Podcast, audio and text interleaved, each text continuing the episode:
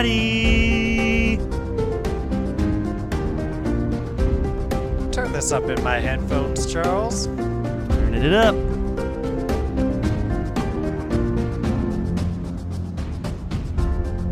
Hello, everyone, one and all.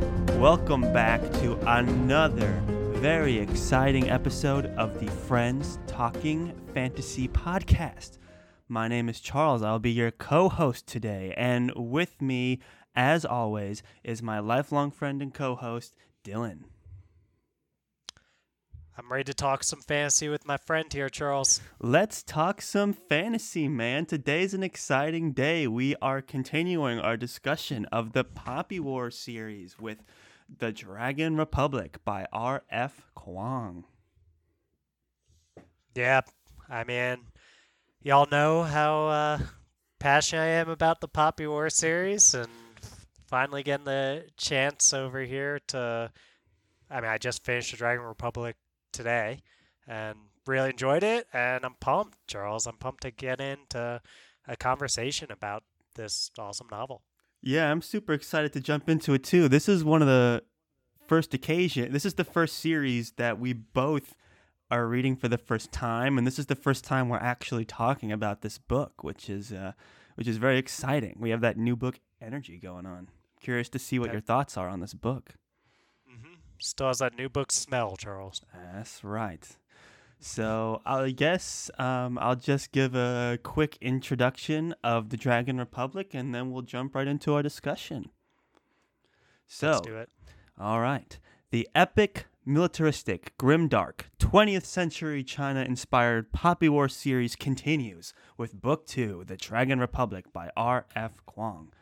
The third battle of the Poppy War has just ended, and though Shaman Rin struggles with PTSD, guilt, drug addiction, etc., she refuses to give in until she avenges the her well wait, she doesn't avenge the empress. She gets her revenge against the treacherous empress who betrayed rin's homeland to its enemies. Her only hope is to join forces with the powerful dragon warlord who plots to conquer Nikan unseat the empress and create a new republic. I had written for some reason i wrote she avenges the treacherous empress. I was like that's not right Maybe you're trying to say avenges Altan. Altan, the Cike, herself, I guess, like because the Empress betrayed um, her and her peoples, and even from the previous Poppy Wars, the Empress has betrayed her people. So she's just coming at it. She's just hungry for revenge at the beginning of this book, and that's where the Poppy War, book one, had left us. Yeah. And in case you didn't already know, oh, these buddy read discussion episodes are full of spoilers of the book that we are reading right now, meaning The Mhm. Dragon Republic for this episode. So if you haven't yet read it, then we recommend checking out one of our other awesome spoiler-free episodes. If you haven't read the Poppy War series at all, you can check out. and we our also We recommend to Read the reading Poppy the War Poppy episode. War series Yes. as well. So just For know sure. that it was good. Thank you for listening. And to avoid spoilers, you may want to check out right now and, and, and come back. But definitely read it. Yep. All right. So when we start the Dragon Republic, we are introduced to Rin, and Rin has just um, committed a mass genocide of a people. Basically, she used the power of the Phoenix at the end of the Poppy War to eliminate the the enemy basically she dropped the representation of a nuclear bomb on a whole country thus ending the poppy war and what we see now is uh, Rin. She's commanding the Cike, but she's also um, really struggling at these moments. You know, she she's waking up, and every time she wakes up, she has to check to make sure she's not chained and and shackled. And she's become addicted to opiates, and she's basically kind of shying away from her responsibilities as the leader of the Cike and she's really just trying to hang on the only thing kind of keeping her going is her is her plot to assassinate the empress Yeah, it's interesting seeing Rin, someone who we gave so much credit for being so proactive in our previous episode on this book, in our The Poppy War buddy read, Mm-hmm. uh, where she will just do whatever it takes and she's very much just constantly making moves and trying to be in control of things and then rightfully so after committing such an atrocity she's in a totally different place now and seeing how much she's struggling with it i think really helps drive home the point that Kuang is getting at here, or at least what I think Kuang is getting at here, which is how horrible an atrocity it was, what Rin did, and that she has a person who does have feelings, whether she uh, likes to admit it sometimes or not, is really, really struggling with the guilt here. Yeah, absolutely. And it's an it- it's a great way to kind of start her character arc by putting her at this is close to her rock bottom essentially. She's she's in the thick of her drug addiction and that's really kind of capacitated her and she's at she's still fresh off of a lot of guilt from basically the war crimes that she's committed and she's still like she's still kind of serving under the pirate the pirate lord uh i'm not sure how to pronounce this mong m-o-a-g moag? I don't know. But the pirate queen basically. And she's just kind of going through the motions right now she's thinking about altan she's thinking about um the empress and and she's just kind of going through the motions here so we know Rin's character arc through this whole book is eventually she gains uh, her independence and belief in herself almost. So it, it's calculated by Kuang that we start in the beginning with her totally just out of it. Yeah, it's I think a really good place to go for Kuang in terms of being able to tell another story after covering so much in the Poppy War because we spoke about in our last episode many times I think how Kuang covers a trilogy's worth of events extremely well in the first book and it probably could have been a standalone and I'm, i would guess that it was kind of written to be a you know could be a standalone but with sequel potential. Right. and because it's been such a hit people are demanding more and more. And i was wondering hey how how can we where can we go from here when this is about war with a country that Rin just blew off the face of the map Right. and it it starts I think where it needs to and that's with Rin struggling with the ramifications of what she's done and the only thing really on her mind that's anything of an objective is trying to kill the empress and right. if she she basically says at points if she didn't have that she wouldn't want to be alive anymore at the start of this book That's right. And there's a really good quote towards the beginning of this book that will I would I wanted to say so that we can compare it to a quote that she says at the end. But right here in the beginning, she says the line, um, "She didn't care about anyone's vision for the future. She stopped wanting to be great to carve out her place in history a long time ago, since she'd learned the cost."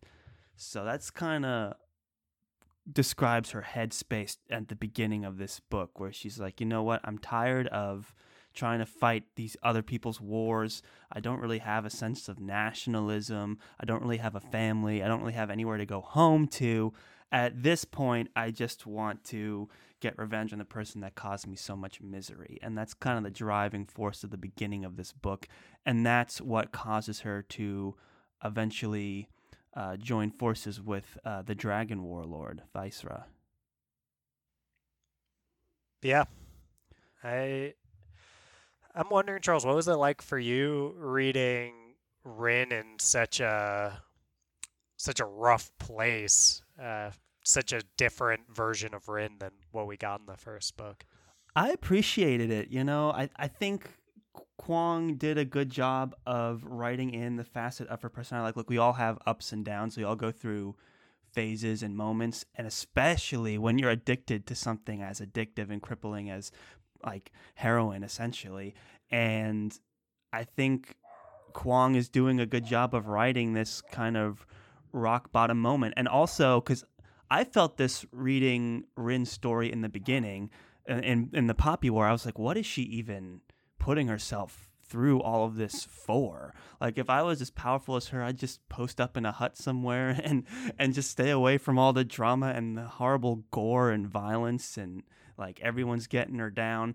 And that was kind of me going into this. So to see that she is also kind of burned out on that as well, it's like I've seen enough violence for one lifetime. I I really at this point all I want to do is kill the empress. So I I liked it. I think it's a good place to start for this book and I think, you know, uh, Kuang makes a very distinct point of ending this book on like the totally flip side. So I I appreciated it.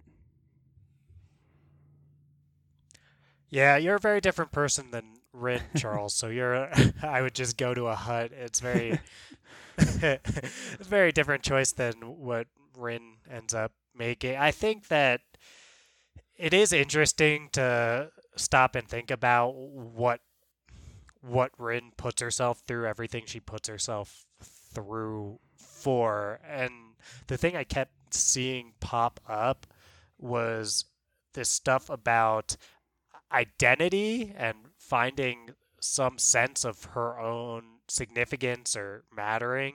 Right. And uh, there's lines throughout. There's one. This this is kind of near the end, but just to stay on this topic of why Rin do what she does, uh, where she says she was also jealous that uh, this is. She was also jealous that Nezha's entire identity did not hinge on his shamanic abilities. That's one right. where, uh, and she's also got these lines like toward the end where she says, uh, "I'm supposed to be a soldier." Rin shouted, "What the f am I supposed to do now?" And uh, the words written out there, I just can't say it on our uh, clean podcast. But right. Uh, throughout, she just kind of has this piece where, as touched on the Poppy War as well. If she wasn't a soldier, if she wasn't a shaman, then she feels like she's nothing Right. And That's a good point. And you also made a good point of how she is con- like part of her character is that she's drawn to power and she's drawn to people in power and one of her personality traits is she just seeks approval from people that uh, have more yeah. power than she does so i think that's another reason why she doesn't just post up in a hut somewhere is because she idolizes this idea of having power and using power. And that's constantly weaved into this. And I also think she's just a violent person as well, as much as she suffers um, from the stress of war and the aftermath of it. She also uh, revels in, in wielding that power and and wants to be around people that are powerful as well. And she finds home and with the rest of the Cike who are also fellow shamans and things like that. And we know from her talks with Nezha, which again we're skipping forward, about her philosophy on shamanic abilities and using them and things like that. So I get it. Like those are all have been woven into her, her personality from the start of her desire to be smarter than everyone else, stronger than everyone else, and also her desire to serve and learn from those around her that have these leadership roles. Well said, Charles. And that's mm-hmm. such an interesting piece of Rin's character that makes her so well rounded. Is that part of consistently throughout this series so far? wanting the approval and validation from these authority figures mm-hmm. in her life that she admires and respects. It ranges back to Master Irjah at the academy and even her uh, tutor Phelan at the very beginning. Tutor Phelan, I think uh, then, of course, that comes up constantly throughout this book with um, uh, Vaisra. Yes, she idolizes him so much. Yeah. And she even can't shake the ghost of Altan as well. It, it comes in so True. much throughout this. And I always, like, even most of the way through Dragon Republic, saw this character trait. I was like, so bizarre that someone who, even at the very beginning, with like Mhm. um, pi- the Pirate Queen's, like, um, her sort of pirate government, she just is like, get out of my way. I don't like I need to speak to the pirate queen. She's like, oh, she's unavailable. It's like, I don't care. Get out of my way. She's like, no one touches me. I'm like, I will kill you. you know, she like doesn't back down when people try and block her path. Yet she also is obsessed with seeking these people's approval. And one of my favorite parts of this book, particularly the Dragon Republic, is this whole book is essentially how she kind of shakes that off and, gets herself away from that personality trait and is like, you know what? I don't need to seek approval from anyone because I am that person now. And so I think this whole book gets from that point of just uh, I don't want to live anymore. I'm trying to seek revenge. I drawn to this dragon warlord too. I can be my own warlord essentially. So that whole character trait that she has, this this book is basically the the the char- her character arc in this book is changing and shaking that off, which was I liked to see. I was very happy with her character arc by the end. That's a great point, Charles. I was grappling with some of that as a as a theme of the first two books, right? I, we're jumping way ahead, and maybe maybe this podcast just won't go the way of jumping from plot point to plot point. We'll see what ends up happening here, uh, but uh, the the book pretty much ends with this piece about autonomy, right? There's this quote toward the end. Uh, she had thought that being a weapon might give her peace, that it might place the blame of blood soaked decisions on someone else so that she was not responsible for the deaths at her hands. But all that had done was make her blind, stupid, and so easily manipulated. And it goes on to say she was finished taking orders. Whatever she did next would be her sole autonomous choice. Right. And I'm I'm wondering, Charles. I, I know she was following Altan a lot in the first book, Mm hmm but it does feel like she, eh, push comes to shove, ends up making her own decisions uh, in that first book, and it almost feels like though she wanted validation, all this kind of stuff, uh, that she. Uh, I was kind of interpreting at first as like the first book, she learns that just pursuing what you want at any cost has, well, costs, lots of costs that are really Right. hard. And then in the second book, she learns, well, you can't go the complete opposite way and just be someone's weapon, as she says here. Uh, because then you don't even get to choose your own misery, which is kind of grabbing from the a line in the the Poppy War, the first book, where she says, "Well, at least it was a misery she's chosen." You actually just end up being manipulated by other people who are willing to be Machiavellian in the way that Rin often was in that first book. Right. So, Charles, do you see it as the two books progressed her like in a straight line toward this point where she's overcome it or do you see it more like how I was seeing it of like the first book she learns the lesson of you can't go all in uh, on just your own stuff and then the second uh, book she learns that you can't just be someone else's weapon either. I would agree with that. I th- I would add another kind of nuanced layer to it. For me, Kuang does a really interesting job with Rin's character, right? Of splitting the difference between like self confidence and then also this idea of accepting responsibility. I think it, most cases they go hand in hand, but Rin's case was unique in that she always had self confidence and she's not afraid to stand up to authority. And by the end of the Poppy War, she was able to make choices for herself and and go in her own direction and pursue um, her own uh, kind of quest for power, like you were saying. But she was still having an issue with responsibility. She felt like it was kind of everyone for themselves kind of thing. She never felt like she could lead people. She was still getting bossed around. Like in the beginning, she's getting bossed around by the Pirate Queen, and the Pirate Queen just is like, everyone around her is like, you know, she's just gonna like kill you, and she just and right away, the, the, the first opportunity, the Pirate Queen is like attacks her and would have killed her if the um if the Dragon Warlord didn't step in. So I think this whole idea of her her mentality as a soldier and as a follower is the huge thing she had to overcome in in Dragon Republic because she wields the like a power that would make her strong enough to be someone in power but it took her so long and she had to go through like fight for everyone else before she um, decided she was going to fight for herself and also take the leadership role, which th- like she was the commander of the Cike, but she wasn't good at it, and she even admits many times that she never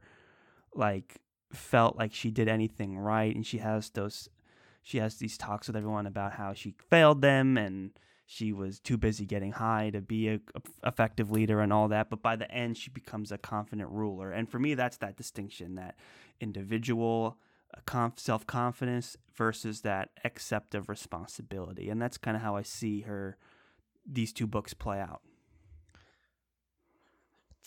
That's yeah, that actually it really helps clarify things for me, Charles. That's a great way to think about it. I appreciate you saying all that because mm-hmm. it was this piece where she was never afraid to make her own decisions on her own behalf mm-hmm. in the first book, right? She just, if anything, she could probably use a little bit more uh, gratification delay skills, right? She's right. very impulsive, but she would make decisions and just be like, I'm going to suffer whatever consequences come when I make these decisions. But she never had that.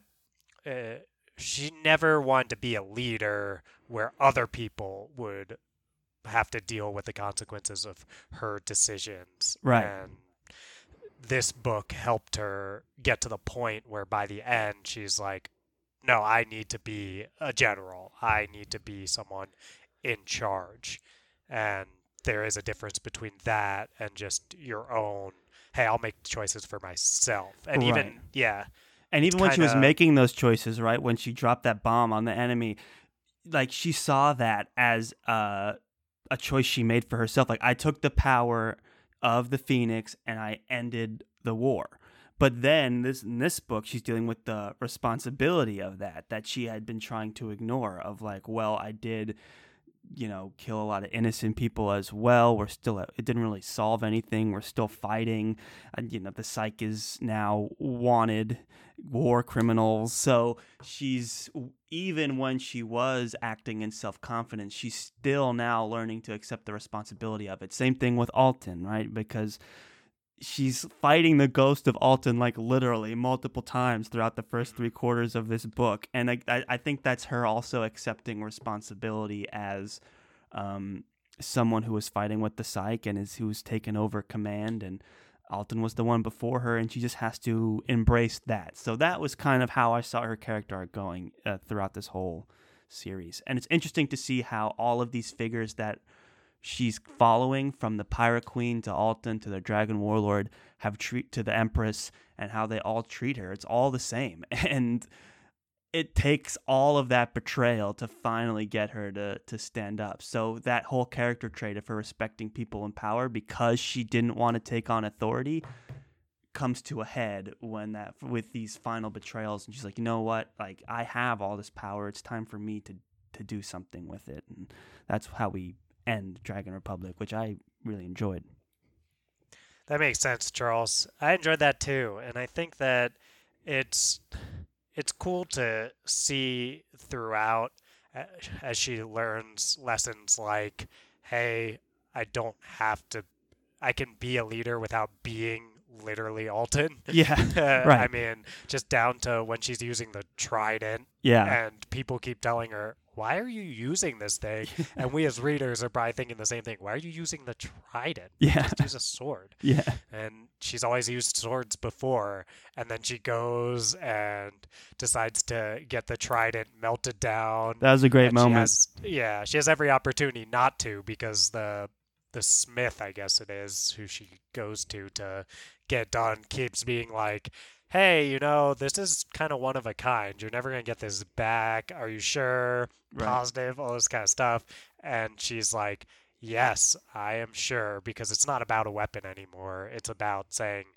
I'm going to be my own person as a leader. And this was after she broke the seal, right? So Mhm. breaking the seal, like the metaphor of her literally putting Altan behind her and kind of getting over him, and uh, it was only after she did that that she was ready to forge her own weapon, which another metaphor for how her character arc played out by the true end of the book. So something that's interesting, Charles, with the whole breaking the seal thing, that whole Altan fever dream situation Mhm. that she's going through when they're trying to break the seal, that doesn't really work uh, so much as the binding her to Kitay, uh, is what is helpful for making this all work and getting her fire back. And it's interesting. I, I'm not sure if we've seen it all come to fruition there or if it really will, but there's something to maybe that sh- when she's really able to move on is when she actually quite literally starts to rely on in every way possible by binding with Kite the like the only person who has actually just been a consistent supportive grounding presence in her life Right. where all these other people she's tried to rely on they have like these uh, second sides to them that are usually abusive to her, her right. and finally she's aligning herself by the end mostly with people who have just always or at least with uh, Kite I can't say his name I'm not sure how how do you say that one Charles Kite? Kite I say Kite. But Kite? Okay. yeah. I'll say Kite just because I, I said it a couple different ways. I just got to sell them one so people know what I'm talking about. Kite is someone who's just been a good friend. right. And no, I think she's I with th- him. you you touched on something uh, really crucial there for for Vin. That's not so explicitly stated. Rin. Uh, Rin. I'm sorry. Did I say Vin? Yeah. I'm going back to uh, shout out to Miss Yeah, shout out to Mistborn, Brandon Sanderson. It- Uh, it's a hard one. yeah, Rin. Uh, you you because Vin also had uh, trust issues and didn't Yep. have a didn't have a home, didn't have a good sense of family. So it's an interesting comparison here because the point I wanted to make was that you touched on that moment and you made a you made a good observation in that um, one of Rin's biggest issues and why she's been struggling so much to this point is because she has no home or identity or family and no one to trust. Anyone she's ever tried to serve under has um, betrayed her in a way, and she's desperately looking for um, a connection. And I think while Kite, and it takes like in this world of fantasy, it takes a, a magic rule where you are literally binding two people together through magic and, and entwining their destinies to earn that kind of anchorage and that kind of trust. And I think you said it great when you said that Kite is her anchor. And that's really what got her out of this funk with Altan and really got her to embrace more of a leadership role when she got to like bind herself to Kite. It's like, okay, now Kite is someone I can trust because he's not going to betray me because if he kills me, he dies. So it's like I can trust him. And she always felt that way anyway, but now it's like official, right? They're binded together. So once they were like, there's the scenes right after they were binded that they're in the boat and they're getting a sense of her powers, and Kite's causing Rin to think about her powers in a different way as a tool that can be measured and honed and and the possibilities of it are endless. She they can they use flying machines and the, the fire is like fueling the flying machine and and um all these things that she really caused her to gain confidence and gain, you know, strength and not in the way of like being able to burn things. She always had that strength, but the strength in herself and in her community, which she's starting to build here with this binding of Kate. I think you were right on when you. That's a huge critical moment for Rin. Super interesting. Right. And for someone who struggles so much with self worth, like Rin does throughout these first couple books, it makes sense why she she almost doesn't see herself as deserving of someone like Kite in her life and, Mhm. and there's almost this tension to that where she throws herself all in. She'll do anything that uh, or Altan, people who literally hit her and Yeah. things like that. Uh, um, she'll do whatever they say, but she's arguing with Kitay all the time. Yeah, and she gets mad at him too. It's like, yeah, why are you letting me do this? It's obviously hurting you. And he's like, I'm fine. Like, just keep Mhm. training. So it's interesting. You're but and just that she'll, she'll argue with him about uh, like basically everything. I think she even says that when they're getting binded together. She's like, uh, "We're very different. We fight about everything." When she's talking to Qara about how she feels like her and Chaghan are very very similar. Mhm. And uh, yeah, it's interesting that Rin pushes back against the one person who treats her well, Right. and she's very uh, she's easily weaponized by people who treat her the way which she probably thinks she's deserving of being treated, which is uh, as if she's uh, she says in this book like a dog or, or something right. more worthless than a person. So I'm interested to see now that it seems like she's started to get more belief in herself as a leader and maybe more self-worth. We'll see where that starts to take us in The Burning God when that comes out. I'm interested to see where it goes. It, it feels like with R.F. Kuang's writing, with which gets labeled as grimdark Yeah. sometimes, it feels like it, things are not going to necessarily end happy. But I am interested to see where Rin's arc ends up and if, if this ends up being a, a good change for her. It feels like it should be a good change, but with someone as ruthless as her, we'll see. Right. I mean, she said some pretty alarming things at the Mm-hmm. end, uh, which makes you think, like, you know, she's going to be a great ruler, but she's also not going to be uh, someone that you might like. She might be someone you're terrified of. She, you know, she's basically.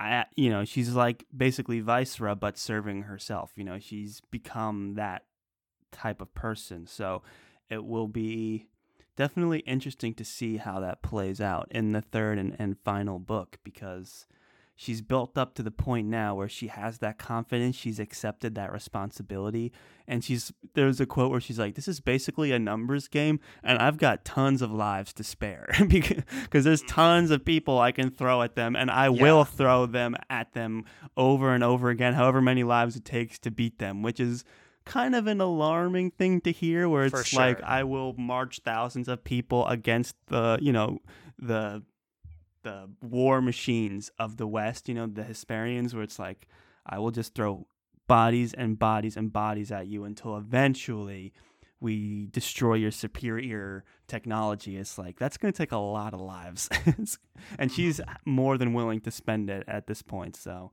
it will be interesting to see how she balances that ruthlessness with her with her responsibility.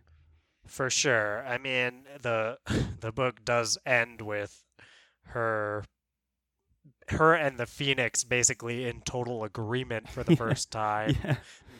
Maybe since she uh, I would say they were probably in total agreement at the end of the first book when she does the uh, destroys Mugen. Right. But uh, yeah, there's a together uh, spoke the phoenix we will burn down this world and you never want to be on the same page as The the, god of phoenix chaos? uh, yeah so yeah probably not going to go in a happy direction Right. here. We're happy that Rin has her confidence, but also she's confident in going to war and um, causing lots of people to die, which will be an interesting dynamic to see where it's like what is the cost of having confidence and believing in yourself so much that you're willing to make decisions that affect thousands of lives you know so Mhm. what kind of sociopath do you have to be to command an army like that i don't know like we'll see Kuang does such an interesting job of of balancing what feels like very real character growth with someone potentially becoming a worse person. yeah It feels like she's so been doing true that throughout. Where yeah we were just talking about Vin and uh, Brandon Sanderson's work, and Sanderson's work. Uh, I won't spoil anything on, uh, but is so much more hopeful. Yeah. And it's like when characters, at least our our protagonists in a Sanderson work, when they go through character growth, that is synonymous with becoming better people, essentially. right And in Kuang's work, uh, I, I don't know. It's oftentimes becoming worse people while be while growing through your own insecurities. That's so you don't see a true. of That's a brilliant observation because you, you see people in power, you see like famous war generals or or presidents or emperors or things, and it's like when you learn about the stuff they've done, it's not great, Eh, eh, you know. And it's uh, I think Kuang really taps into that with Rin. It's like she's her character growth has been tremendous, especially in Dragon Republic, where now she's fully embraced her leadership role. We're happy for her. She's no longer the pawn of all these horrible people, but now she's essentially become one of those horrible Yeah. people. She's going to have to spend thousands of lives in a bloody war. She's trying to do the same thing that Vaisra is trying to do for the Republic, and and the Queen is uh, da- the Empress Daji is trying to do for the Empire, and it's like she's basically on the same level as them now. So how is she going to be any different? She's, you know, that's a really great observation. It's like she, her character growth was tremendous, but now she's much more dangerous and she's much more, uh, has much more potential for destruction, which we know is a huge part of this book. That power at a cost kind of thing. So we'll see how it goes. For sure, Charles. Well, I'm glad I'm glad we got to have a lot of discussion about Rin and her arc because I think that that is The core. that's of what these book. books are. Yeah, Mhm. right. I mean, sure, it is military fantasy, and there's a ton there with the tactics and the fighting that's going on. Yeah, the at least for me, stuff. yeah, uh, the naval battles and whatnot. But for me, the this series is about it's about Rin and her transformation and journey throughout, and For to be able to really give it the time to speak about that directly rather than only plot points. I think is it serves us well here. Yeah. But I do want to see. Unless you do have more no, there, no, Charles. I, I was agreeing with you completely. I think for me, the selling point of this series is one, the setting, but two, the character of Rin. And, and I think you hit the nail on the head with this idea of character growth versus like embrace, like being a good person is a super interesting one. And the idea of like Kuang taking two different attributes that we normally take side by side, like Mhm. self confidence and responsibility, and character growth and being a good person, and she completely splits them and puts them in totally opposite ends of Rin's character, and that's what makes Rin so interesting to read. So, hundred percent agree. But I'm ready to hit some plot points. Is like you want to? Is there one earlier on we should go back to? Uh, well, we pretty much just got to the point where the Cike joined Vaisra's army way at the beginning there. Right. I think, honestly, we've hit on probably what we need to from that, right? Like, Right. It's just interesting to see. to- Okay, the pirate queen betrayed her. mhm. and now she's going to uh, join Vaisra. And so this is the beginning of a long series of betrayals, and uh, so that's just something worth pointing out. But yeah, we we the plot moves on, and she joins the Republic, and um, her power gets sealed. Is there anything you wanted to talk about up to that point, where she encounters Daji again and her power? Daji pretty directly tells Rin all the things that she'll tell Rin again at the end of the Yeah. book, but Rin's finally ready to actually hear it. And I think we as the readers are too. I really like how Kuang is able to.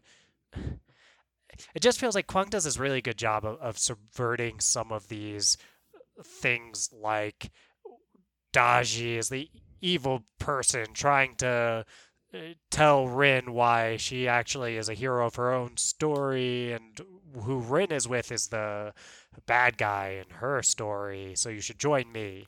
And villains do that all the time in Right. books, right? Mhm. And Daji does that here, and we kind of just take it for that, or I did kind of just take it for that face value. I did know Vaisra's not a great guy, but I was kind of like thinking the Republic is better than Daji, what, from what we've seen from Daji anyway Right. and that Rin was kind of on the lesser of two evils.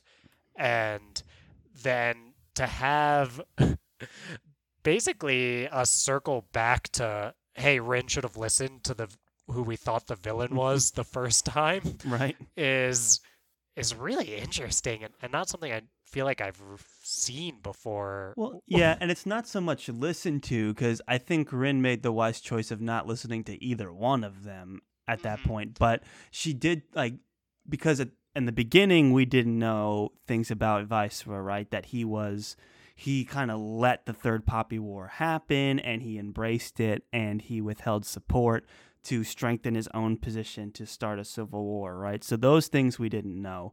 We didn't know how at the mercy of the Hesperians he was willing to be and how he was going to use Rin and all of her Cike shaman uh, brethren as pawns to trade with the Hesperians. And, and so now she's at the eve of this battle, and the Hesperian fleet have washed up at the end of this book, right? And have finally come to give their support. Daji, Daji, now that she's been defeated, is like, well, hello, don't you see what's happening here? Like, you should have listened to me from the beginning. This kind of stuff is happening. And Rin lets her go, mostly probably because Daji still has her powers of being able to compulse people to do things, but also maybe in part that she wasn't ready to fully write off what she had to say at that point either. So, yeah, it's interesting how that same message from the beginning to the end kind of holds true, but Rin kind of treats it differently. Yeah, it's a great point to bring up. yeah, the message doesn't change, but Rin does, Right. which is, and the fact that it feels natural both times is such a testament to yeah, Kuang's character writing of Rin. absolutely. And yeah, Rin gets a little bit more of the background uh, from Daji in the second time, but it's, it's the same message that Vaisra is, or basically, Daji is trying to say that Vaisra is the lesser of two evils, and Vaisra tr- tries to pitch it the other way. And Charles, that was very uh, Witcher of you. To you responded to my hey, maybe she should have listened to Daji with that she shouldn't have listened to either of them yeah, to go. Yeah, where I was saying yeah. the lesser of two evils, and you were saying uh, that uh, you'd rather her not choose at all, right, Yeah. Charles? right, right, right, exactly. And that for me was a huge part of this book that I enjoyed was that she did finally make that decision. Um, a hundred percent. And we've gotten tons of warnings about Vaisra throughout this Yeah. whole book. And it's like Rin didn't pick up on any of it. It, it, it and I'm kind of on the fence about that. Like, how many times do we have to have that foreshadowing that Vaisra's bad?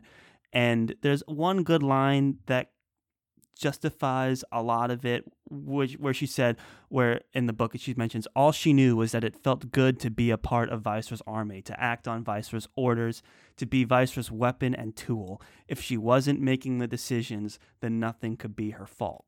So that is kind of her justification for entering the army. That and her just attraction to Vaisra as a leader and his commanding presence, and he's willing to take her under his wing a little bit. So that also that sense of belonging kind of pulls her in and her need for approval at the beginning of the book. We talked about her arc. She's still at the beginning at this point. So she's still seeking that approval. So and she's still shirking responsibility. So all that together kind of justifies how she stuck along for the ride as long as she did. It, it, it pulls her in there. So I think it makes total sense, Charles. I mean, this is someone who's committed uh, single-handedly in Rin, committed genocide. Mhm. And for her to seek a- way to basically act on what I see as like violent impulses and uh, main, maintenance of her own identity in terms of being a soldier, Mhm. for her to seek a way to have those things while having minimal fault Right. it makes total sense from someone who has who's at fault for probably the worst thing that anyone at least living in Rin's world has ever done. Right. And also, she was kind of forced into joining him, right? Because it's like, well, I could just let the Pirate Queen kill you, or now that I have you, I could kill you myself. So you really have no choice but to join. So I get that she, like, you know, Vaisra is clearly showing himself to be a good negotiator, manipulator, leader in these moments. This kind of militaristic aspect of the Poppy War kind of plays in here. And uh, so she kind of although she chose to join, she also kind of didn't really have an option at this point. So um, that was interesting as well. Um, yeah, so that's her joining the army, uh, joining the Republic. Well, she also joins because of Nezha. right. I mean, Oh, it's clear to it's clear to everyone but Rin at this point that she has some feelings for Nezha, and Mhm. I think obviously that's playing some sort of role. And and she's asked at points like, "Hey, would you even be here if it weren't for him?" and don't feel like she has a good answer for that. right. Yeah. Once she starts to gain the trust and going out campaigning as part of the Republic, she and she starts to have the opportunity to bail. She doesn't, and she actually even doubles down on this soldier role. She, um, by Jinzha, Jinzha basically demotes her, and she kind of embraces that demotion. She's like, "Good. I just need to be told what to do right now because I." really don't want that responsibility. So instead of getting away while she could potentially, or getting getting an even stronger influence within the republic, she just falls further and further into that role of I'm a tool, I'm a soldier. Just tell me where I need to go, what I need to do, so I don't have to think about the weight of the decisions that I'm making. I'm just following orders, and that she brings it really down to where she's literally like a foot soldier in the army. Exactly. And it was interesting seeing that happen just because I don't know. Another thing that we don't get a lot of in, in fantasy is someone who's literally just a foot soldier. Mm-hmm. It feels like we usually get people a little higher up, right? We get royalty and things like that as point of view characters.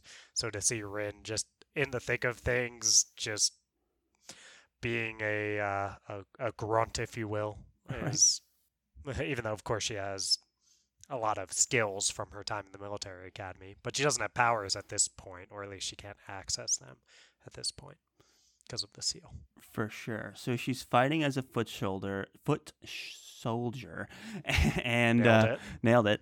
and the uh, the river gets poisoned at the Dragon Republic capital. So they go to war on this huge naval campaign. This is where we get a lot of militaristic um, set pieces. We get all the different kinds of ships, like the warships versus the um, sleeker navigating ships and things like that. Definitely earning that militaristic adjective in the description of this series. And that was fun to read. They're kind of blowing their way through. They have the superior naval force at this point. They meet little resistance. Um, they're on their way up to the capital.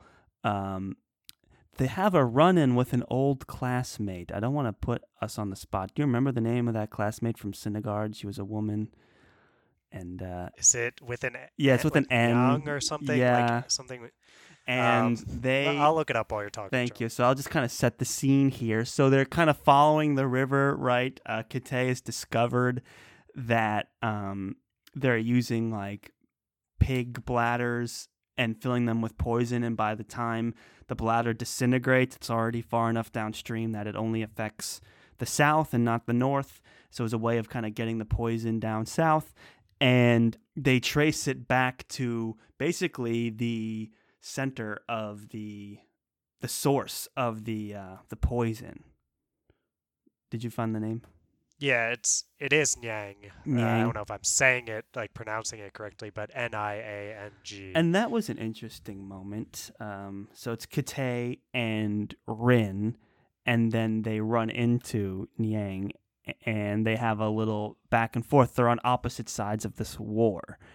And I think this is the first time it's like, wow, we are at war with a classmate. Like, Kitay, didn't you have a crush on her or something? It was like, that was before she poisoned the well, you know? Which was an interesting Fair. little side side moment there.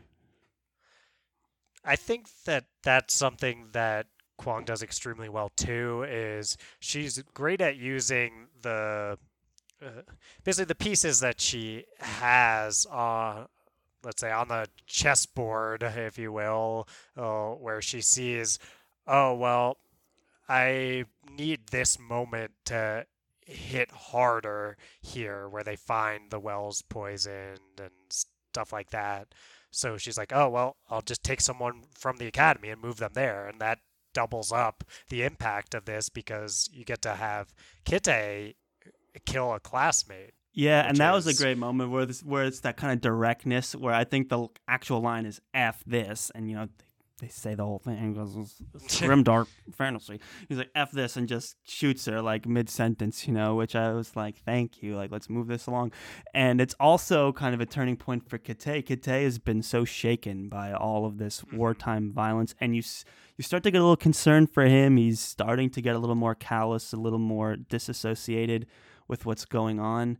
And I think this was a turning point for him where he so directly took a life and he took the life of someone he grew up with and went to school with. It's also a great foreshadowing tool where they're like, wow, I didn't consider that we would be going to war against our classmates. You know, this idea of like, you know, not everyone's all buddy buddy anymore. So all of that together made a really interesting scene.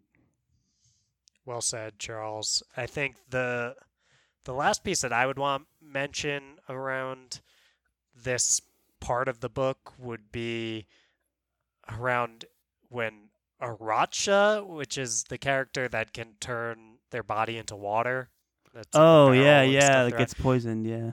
yeah, so Aratsha dies. Another another good use of the pieces that Kuang has to work with, where it's like, okay, I don't really have a place for Racha anymore, and they're already poisoning the water, so might as well have a character die. Right. And kind of cause Kuang, I- would bet, knows that we are not probably overly attached to Racha. We Yeah. haven't seen that much of this character right.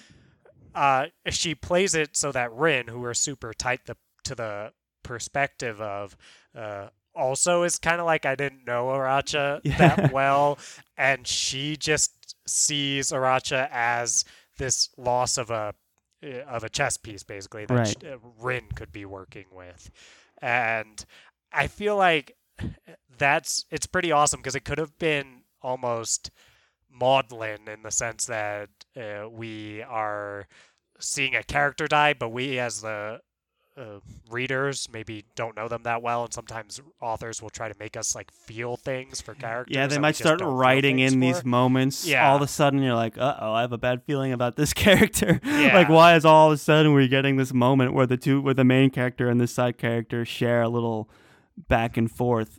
But no, it's just like, up, another chess piece gone. That's unfortunate. Yeah, and I feel like instead that becomes this moment which helps drive home how far gone Rin is. Right. Because Rin presumably does know Aratsha a little better than we do. There was kind of a time skip between. And at that point, she was Poppy still kind of responsible for him as well. She hadn't been demoted yet, so. Mhm. Um, So kind of seeing her take this loss in the way that we as readers are taking the loss because we don't know Aratsha that well, I feel like makes us see how far gone Rin is. So Kuang just helps use this as character development for Rin rather than trying to make us just feel things about Aratsha that we probably wouldn't have felt. For sure, and it wasn't long after that Haracha died that she lost, that she was demoted. Um, Mhm. so it, another reason she's like, I'm not fit to rule these people. I don't even to like Yeah. command these people. I need, I didn't even care about that guy. so that was one of her many reasons for being at peace with losing command and being a foot soldier up until um, uh, Jinzha's fleet makes it pretty close to the Empire, and then they suffer that big defeat. And the wind god returns and messes up their ships. The Empire was waiting for them. They had a fleet prepared. They basically blew them out of the water. And uh, that's Quite literally. quite literally. And that's what gets us to um, the hinterlands and our introduction to the Ketreyids and the Naimads, not hinterlanders. That is not a politically correct term for their uh, group of people because they're different tribes that happen to live in the hinterlands. It's not their identity. So just Mm, a little side piece good there. on you, Charles. yeah. th- Um, yeah, it's it's an interesting scene, especially from almost a world building perspective. It does. I feel like the hinterlands are mentioned multiple times before uh, all this plays out, and you know that Chaghan and Qara are from there, but it's kind of more of an I- idea than really anything that's fleshed out until we get to see some of their culture and actually get to see that they are probably the ones who best understand uh, the uh, pantheon and uh, the gods and how to interact with them. And we get some background on uh, where the trifecta comes from Right. from them as well. and that they were kind of unsavory characters themselves too, which is interesting. And that the Yeah, was- Dragon King might still be alive was also like a piece that they kind of played in that. Yeah, it'll be interesting to see what does or doesn't develop from that because it's pretty open ended right now. Mm-hmm. The thing they introduced was that, well, if you're bonded, you basically can't live without the other person being alive unless you die in the same exact place and do something to make sure only one of you leaves. And I kind of thought when this happened, I was like, oh, Kitay is screwed. was Right. kind of, but they actually went the route of, and maybe he is long term, but uh, they went the route of showing it more through Chaghan and Qara Right. with having Qara uh, die. And uh, yeah, so when it comes to the the it's the dragon emperor is the what's the right way to dragon he emperor is the yeah, Dragon the Emperor, the yeah. drag- If you're, yeah, if you're talking the about the trifecta. trifecta member, yeah, he was. Mhm. Yeah. So there was the prophecy that said like one of you will die, one of you bu- will be imprisoned in stone or whatever, and one of you will rule. I think something like that. Yeah. And it's uh, yeah, it's interesting. The, the the Dragon Emperor could just be dead, Right. right? It Mhm. feels maybe too easy. But if the Dragon Emperor died and Jiang and Su Daji were around during that, then he could have just gone and not taken them with him. That's true. Absolutely. We get um, removing the seal. We finally uh, part ways with Altan. For I felt like for so long, I never felt that um, Rin and Altan had a romantic relationship. Kind of what I liked in the first book was that anytime someone tried to use Altan to sway her, it didn't work because they always assumed there was this romantic connection and there really wasn't. And that's how she kept being able to like thwart all these attempts on her to, for her to be influenced. And then we finally get to the seal, this fever dream, and then she's finally able to just kill him in the dream and be able to remove the seal. So for me, I'm like, okay, great. Like we can be done with Altan now. Good riddance, kind of a thing. Like I'm I'm happy that I'm happy that Rin was able to finally get past that.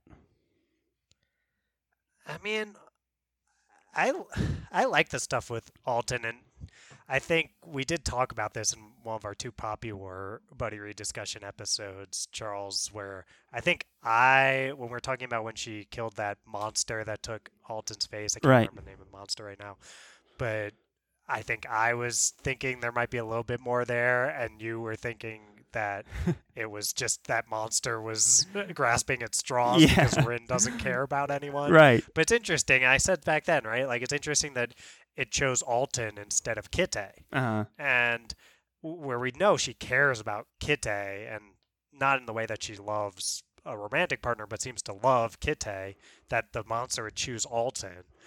And I've always thought, yeah, it, maybe it's more of an infatuation or Right. crush. Altan's always been romanticized like a celebrity or something, whereas Kitay was like her friend. So it, Mhm. it's different when it's Altan, right? The the poster child at the at Sinegard and now the commander of the Cike versus Kitay who is of a noble birth and is super super smart but is also like kind of at her level. I think that's True. a huge distinction. Yeah. And I Alright, think so- that yeah, they they were pulling on that romantic uh, draw for a long time, and uh, and maybe she did feel that kind of infatuation with him, but I, never got the sense that it was truly like a, a romance. And then finally, Rin was able to to move past it by like killing him, which I appreciated that as well. Um, We also get the sense here, Charles, that uh, something probably went down between Chaghan and Altan romantically. yes, yes, we do earlier off on together. Right when Yeah. when Chaghan was um, using Rin's seal as a way to try and bring Altan back, right? Was under the pretense that he would be able to break the seal for her or guide her to the place to break the seal. He was just using her. Another good example of of her being used for manipulation um, was in those moments. So yeah, there was a potential relationship that was a little more romantic going on between the two of them, which explained a lot of Chaghan's behavior up to this point. Yeah. Um, we know he's been particularly upset, and they. Altan was always the elephant in the room for the two of them. Like that was kind of the trump card that ended the conversation for them. Was when one of them brought up Altan, it was like a personal affront, and they just had to leave the room. So it, it does kind of put all that into new perspective, which makes it interesting. On the FTF podcast, we say the Oliphant. the, The the Oliphant in the room. in the room, yeah. Yeah. right to our Lord of the Rings uh, buddy reads. Yeah, Yes. absolutely. uh, so yeah, that was the Oliphant in the room, and Exactly. we also get the controversy between Sorqan Sira versus Bector, her son, and Bector use like um, willingly releases the Hesperians, knowing that there would be a skirmish and that he could kind of take over power from his mother, which was an interesting uh, kind of military fantasy plot point that that developed from this and might have implications in the third book. But I thought it was interesting, another way of using the Hesperians as a as a tool, and it seems like the Ketreyids have a lot of knowledge about shamanism and the origins and the mysteries that we still need to figure out about the triads and things like that. So interesting to see how that played out. but some nobody with a gun can still kill him, and that's part of what's driven home. And we haven't talked much about the Hesperians or the way that they view the Nikara and I I, liked how that- Rin viewed the Hesperians at first. Like when they introduced themselves, they're like, he's, she's like, "That's a stupid name. It's just a garble of consonants. You can't even say that." And then she's like, "Oh, I, their white skin is weird." so it, it, or their their creamy skin or something like that. It was interesting to see how someone who's been the victim of racism because of her skin tone and her name and the way she pronounces things kind of perceives this foreign entity. I thought it was um, an interesting kind of uh, dichotomy there of her personality, which I I got a laugh out of. It's interesting to see like that kind of Western fantasy group come in as the foreign group and how they're perceived kind of from this alien um as these aliens right? And you get this interpretation of, of how they're perceived on face value. I thought that was a really fun perspective that Rin had um, for the hesperians which basically For sure. represents european or american Yeah. western ideas Yeah, I was trying to figure out because it feels like we get pretty direct parallels for China and Japan. I was trying to figure out is Hesperia is it eh, like Britain?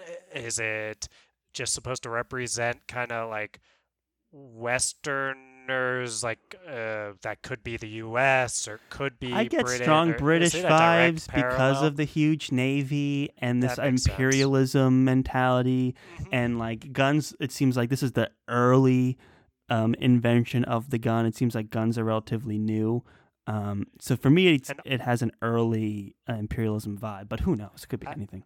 Yeah, and arquebuses is a real word that is the word that they use for guns in this. I thought it was like a like oh, it's interesting. She made up her own word for gun. No, I was familiar But- with the phrase. Yeah.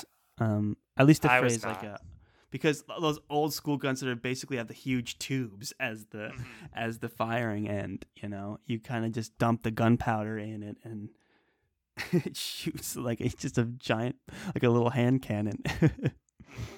Gotcha. Yeah. No, I I didn't know that word, so maybe I'm just out of the loop, and most people know that. But I was like, ooh, it's interesting that she made her own. you weren't paying guns. attention in AP European history, Dylan. No, I guess I wasn't. Shout out to Miss Haller. yeah, our history teacher. Our AP Euro, that was she's my favorite teacher, so uh, I think uh, got a shout out to Miss Howard. Yeah. So, uh, yeah, that was.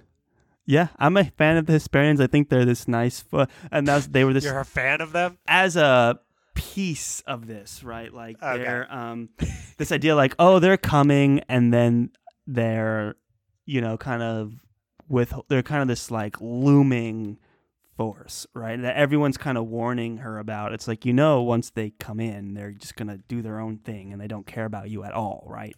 And she kind of acknowledges that, and it's kind of put off for a while. So yeah, this is an interesting piece there. It is, and I you do see Kuang drawing from her vast knowledge base of these matters by showing how the Hesperians come in and view uh, people in a, uh, Nikan as being like less than Yeah. human.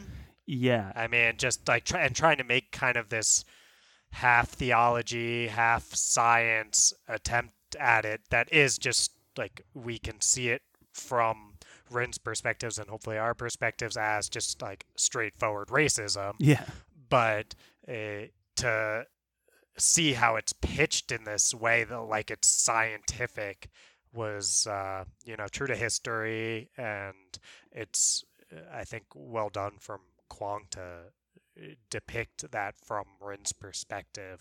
I think uh, especially people who are aren't super familiar with all that history might learn some stuff and for sure. Even think people familiar with perspective to be getting. reading modern fantasy that's in like a swords and sorcery European kind of setting, to see the narrative kind of flipped here to have like an Asian perspective looking out to seeing the Hesperians, this what we're more used to with some of the more popular works of fantasy being the like alien invaders is an interesting um, use of perspective that I thought was really well done here.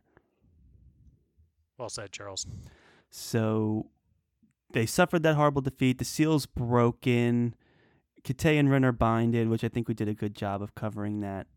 And there's this brief moment where they reunite with, uh, where Rin reunites with Auntie Fang and Kesegi. I don't have too much to say on that, other than this kind of goes back to like, why didn't you just go to a hut? And, you know, it's like you were trying to marry me off. It's like, yeah, and you would have lived a better life than any of us. Like, Mm. you know, I wasn't that bad to you. That you had an out. You know, all you had to do was uh, be uh, be willing to get married, and then you could have had all the comforts that all of us don't have. So it's like you had that out, which was it the you know I'm not saying that that was like the right choice, but it was an interesting way to address this idea of like you know you could have settled you know you had that option and Sure. she never once considered it as a possibility. So it's an interesting I little think- reuniting there.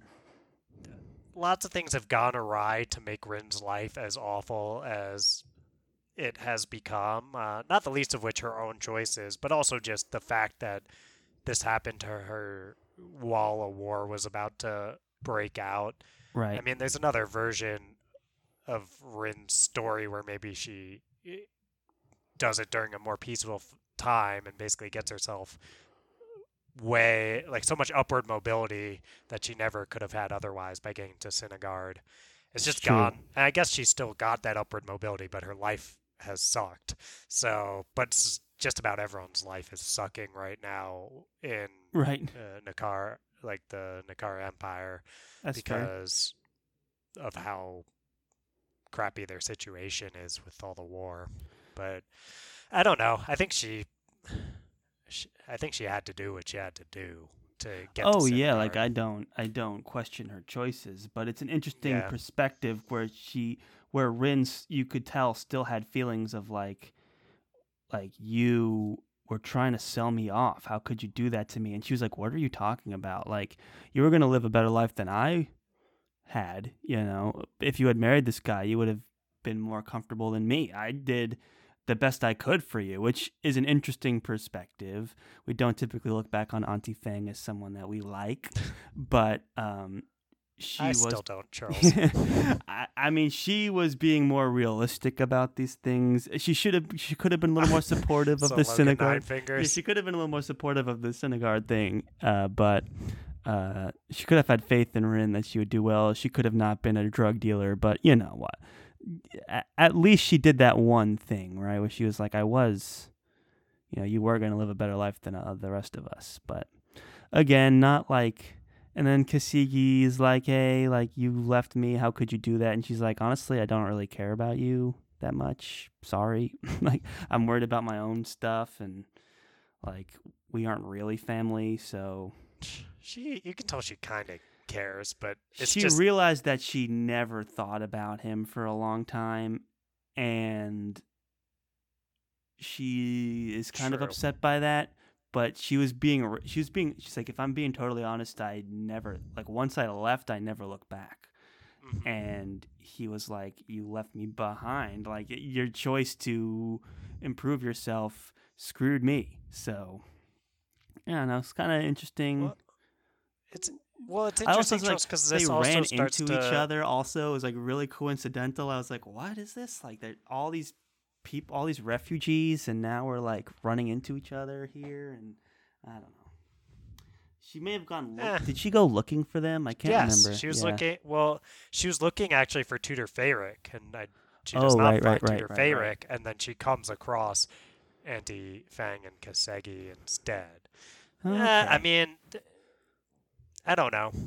Is it that no it's fine it's a book? it wasn't you even know, like a like- huge like important moment either it was just interesting to see them again It's it starts to set the foundation here, Charles, for her decision to try to be the champion of the South. That's fair, yeah, for sure. Because it's Kesegi who helps, who tries to get her to join the Rooster province to defect before the last battle on the Republic capital. Yeah. And she was like, no. One, it's just a bad idea. And two, what have you guys ever done for me? I owe no allegiance to you. So she does eventually join the Rooster Republic, right, and join the South. But in that moment, she wasn't quite ready. She hadn't been, uh, she hadn't gone through what she went through in this last couple pages of the book here that we're on. with this with this last battle, so she refuses to join the Rooster Republic and defect, and she goes into battle, she, armed with her flying suit. Um, Oh, Charles, we didn't talk about Nezha being a, a I shaman. I was literally about to, to get there. but And that's way back.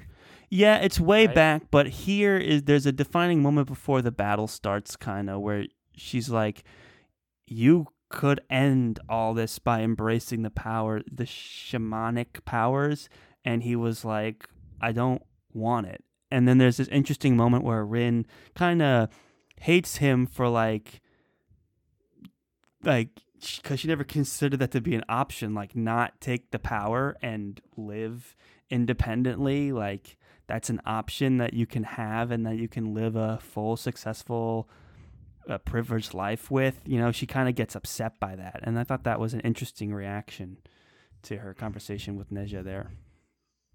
She calls him a coward at one point for not using it. Uh, Yeah, I mean, their relationship is one of the cores of this book. I don't know if we've done it that much justice by. Not yet. Uh, We're not already talking pretty that much about on it. time, so we'll do our best to cover it quickly. Yeah, I mean, I think just important to know because they're kind of like they're training together. You're getting a ton of their interactions throughout, and it's very clear that the two of them have some sort of special bond Mhm. that they care a lot about each other, but they're also very. I don't know if suspicious is the right word, uh, but uh, there's there's tension there that Yeah. has been there since they first met. So they have this kind of love hate relationship. It's touched on pretty directly in the text, right? She either wants to hit him or kiss him every time she sees him. Right. like and there's that, interesting.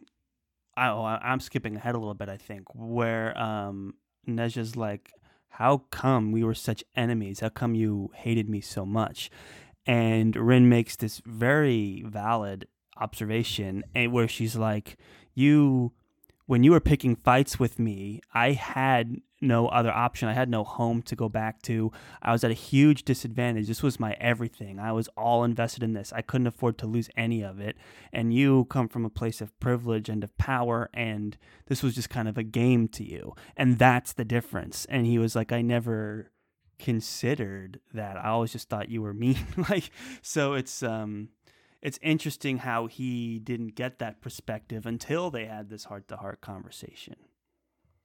Right. And it's such a good portrayal of privilege from how Kuang portrays Nezha, Mhm. where oftentimes it's just that y- you see the world only through the lens with which you've grown up with. right? Yeah, I took it for granted. Nezha, yeah, took for granted. Hey, my life has always come with this safety net of being uh, the son of a really powerful lord of a province, and it's just hard for him to truly step out of his shoes for a second and understand. Hey, if I'm Rin coming here with no safety net whatsoever, then this is this isn't like some silly rivalry where we're mean to each other. This is risking everything for me, and I'm suffering consequences that you don't even have to consider because of who you are. Right. And that was a great moment. And that adds a really nice layer to their relationship. I feel like there were so many moments when they were together. There was one moment where Rin was like, and I knew that everything had changed forever. And, you know, it really didn't. they, so it was like that, that happened a couple times um, in their conversations. I just thought it was super interesting that Rin was, because I forget what Nezha said exactly, but it was about shaman, like using like shamanism and, and something like that. And he said, and he was, I think he maybe called out Altan or something like that. Um, yeah, I think he said something racist about her being a speerly. Yeah, Speerly. Yeah. too. So, yeah. yeah, And then she was like, that was it. Like, we never the same. And then they still had that moment at the end of the book where they were like drinking together and she wanted to, you know, she was still had romantic feelings for him and things like that. Um, which I thought was fine. You know, that's young, like trying to deal with young love and not really fully understanding it. I was, I was on board with it. You know, it was interesting, but I always liked that how different their backgrounds were, their upbringings were, and how that plays a part in their relationship. And I think Kuang does a really interesting job of using their perspectives when it comes to the dialogue that they have. And it came to a head at that one moment where Nezha just couldn't understand why Rin didn't like him at times. And it's like, you never once uh, had any empathy towards me, really, this whole time. Like, you couldn't think of how I came up and what my perspective was. And he was like, no, I never even thought about that. I'm sorry. Yep. So it was just a fun moment that leads us to this war, right? I, not much that we need to say about the war itself um, that we hadn't kind of covered already. I really just want to get to after the war, after that meeting with Daji, um, and the betrayal uh, of Nezha, right? This big moment. Yep. This moment is huge.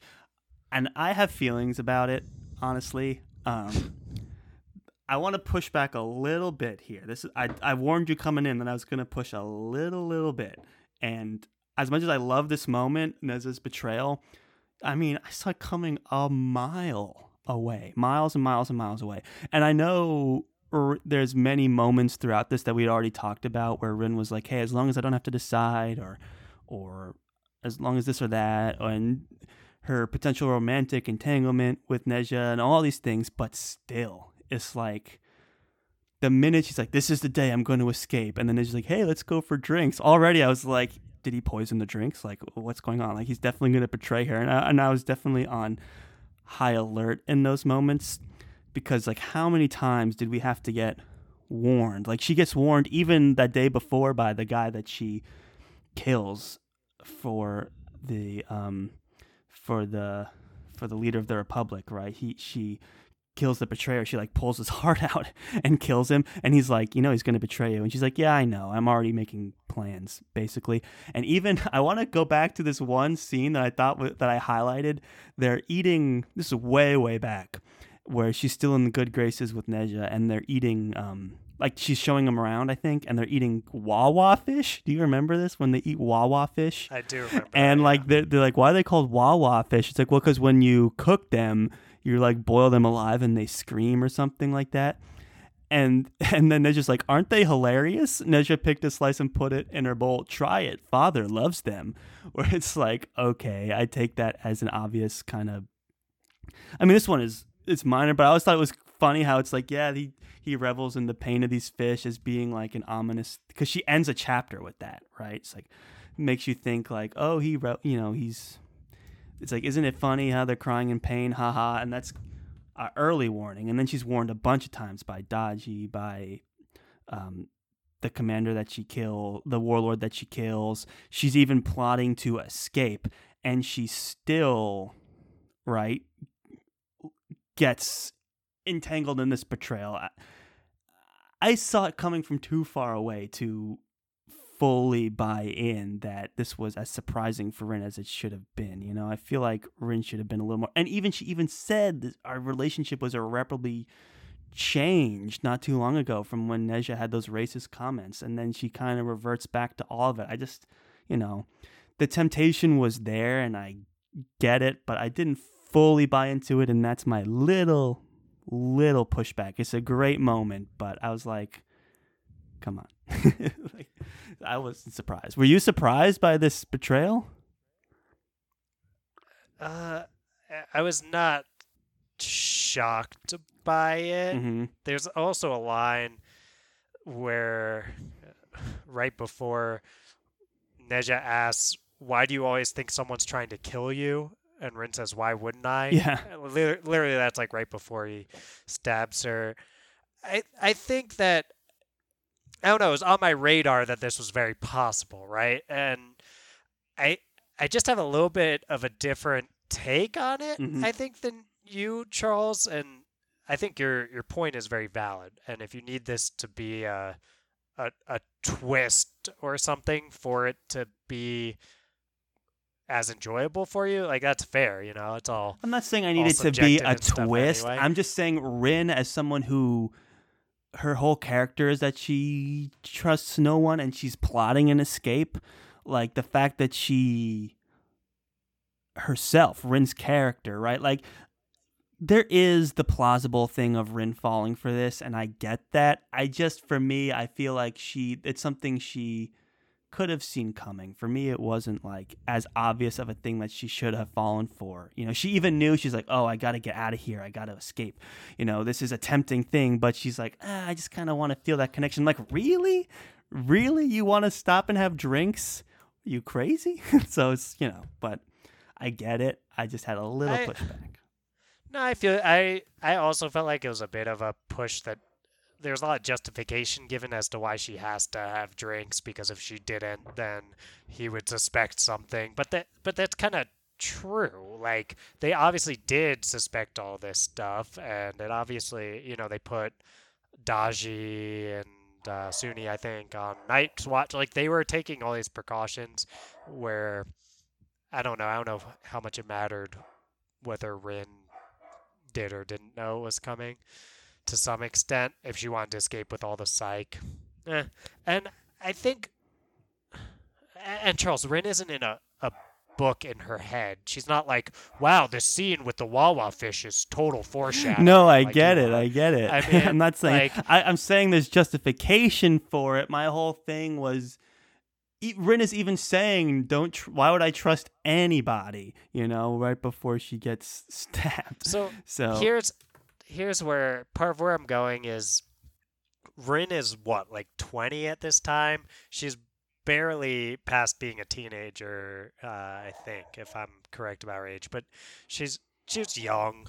This is her what feels like her first potentially requited experience of romantic feelings for someone. I think that's important.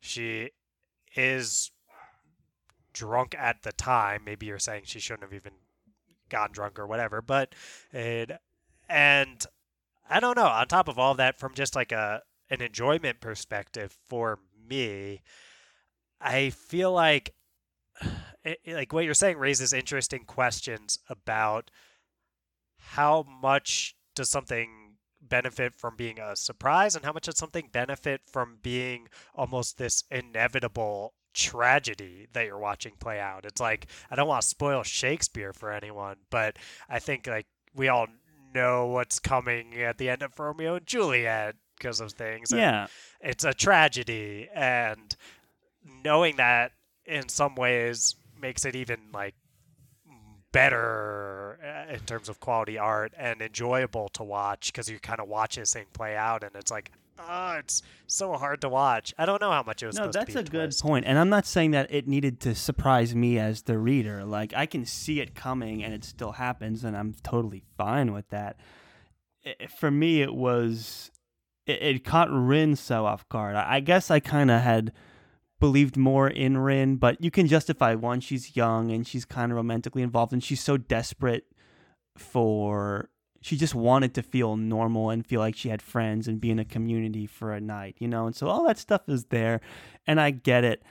I just think there was so much at stake that I would suspect that someone who was willing to bomb a whole country would say no to drinks, you know. So, and yes, she was kind of forced to accept the invitation to avoid suspicion, but she could have also just knocked Nezha out and escaped, you know? So there were options that she had. And and I'm not saying that this was something that was bad. I'm just I had a little okay, a little pushback on it. I still think it's Hey, great and I like the twist and I think the fact that it happened is what pushed Rin over the edge and like you said it is this just Shakespearean to watch the inevitable happen is and be tragic is great and I think that's a lot of what happens here. I just like it kind of goes against Rin's character a little a little bit. A little bit. A little bit. i mean it's it's fair to feel that still a way, great Charles, book, still know. a great moment. on the As said, on the FTF podcast. on the FTF podcast, we always honor that people's experiences of the book are allowed to be whatever what they are. What do you I mean- think, listener? As I- oh, I know what you think already. Trying to get our, our engagement up. Let's see what the fans have to say. Oh, yeah, well, if they contact us on social media, they're gonna be interacting with me.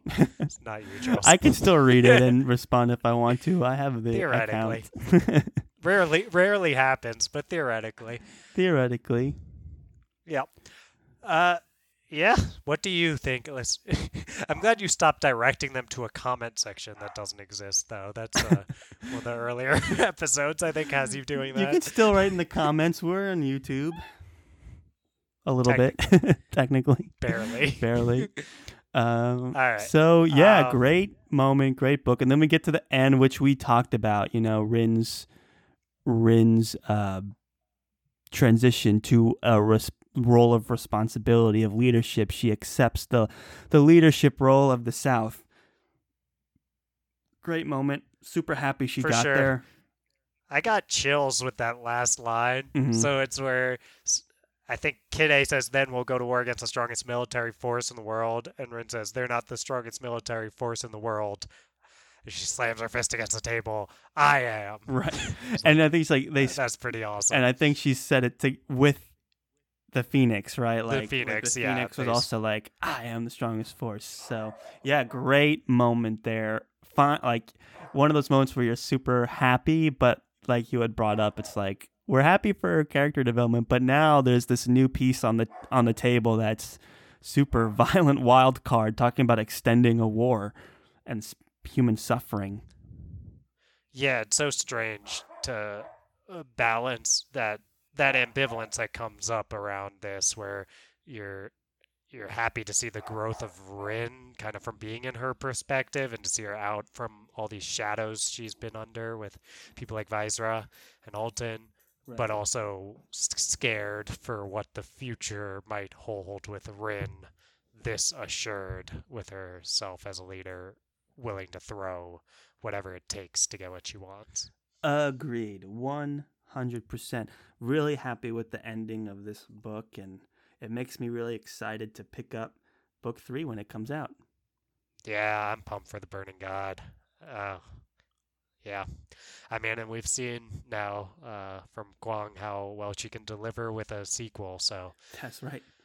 I mean, I'm excited. And it is a trilogy, so the this story is comes the to end. an end. Yeah. yeah, So, this is the end. And I mean, it's amazing she's even been able to tell this much more story after how much she told in that first book. Right. So right. uh, I'm excited to see where it goes next. Yes, me as well, dude. Um, is there anything else you wanted to bring up before we brought this to a head? Mm, nothing comes to mind right now, Charles. All Right. right. Tell them where they can contact us. Absolutely, but you know, it, it's not as fun with a little outro music in the background, so let's get True. that going.